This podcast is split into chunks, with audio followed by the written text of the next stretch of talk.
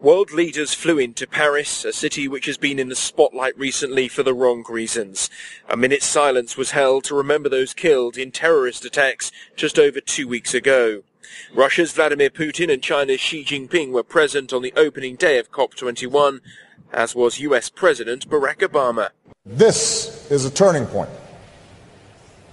This is the moment we finally determined we would save our planet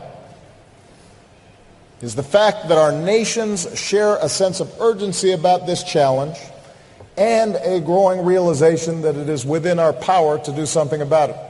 Each leader was given three minutes to speak. South Africa's President Jacob Zuma stressed that developed nations have a legal obligation under the UN to help developing countries tackle climate change. We urge developing countries, given their historical responsibility to take the lead and honor their existing commitments. The aim here is to reach agreements on actions to ensure the world's temperature does not rise by more than 2 degrees Celsius. 40,000 delegates will hold talks until the end of next week to try to lock those agreements down. For Africa, charities say there is a real need for action.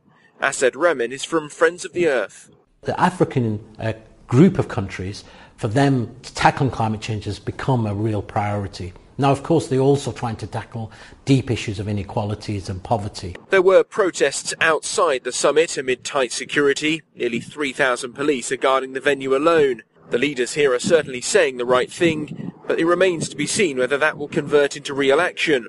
There is consensus, though, that this summit is a turning point and that the clock is ticking. Dan Whitehead, SABC News, Paris.